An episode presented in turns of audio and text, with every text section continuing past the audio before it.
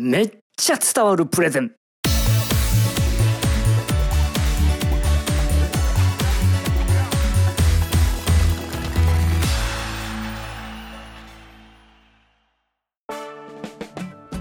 改めて人とコミュニケーションを取ろうと思ったら喋んなきゃいけないわけですけれどもこの声の使い方意外と学んだことないですね。改めて人と話をする時のこの声の使い方。ここを学び直していきましょう。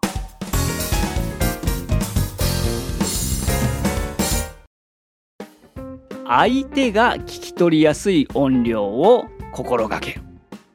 いわゆる距離。これが大事になってきます。例えば1対1で近い声で喋ってる時はそんなに大声を出さなくていいですね。むしろ大きな声で喋られると相手もうるさいってなります。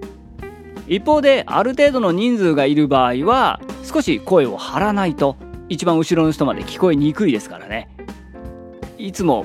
小声で近い距離でボソボソ喋っている人そういう人がいきなりちょっと会議で発言してくれるなんて言われた時にやっぱりいつものようにボソボソ喋っちゃうと何言ってんだっていうふうに怒られます。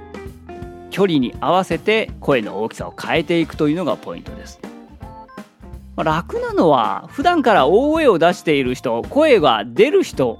これはちょっと抑えればいいだけなんで楽なんですが逆に普段からあんまり声を出さない人あるいは声の大きさに自信がない人この人が急に大きな声を出すっていうのはなかなか難しいです。もし今度プレゼンテーションで30人の前でやらなきゃいけないっていう風になった場合は少しまずはカラオケルームとかでね大声を出せる環境で少し大きな声を出す練習を事前にしといた方がいいです。急に大声出すと喉痛めますんでね。是非声が小さい声が小さいと言われてしまっている方は事前に練習をしておきましょう。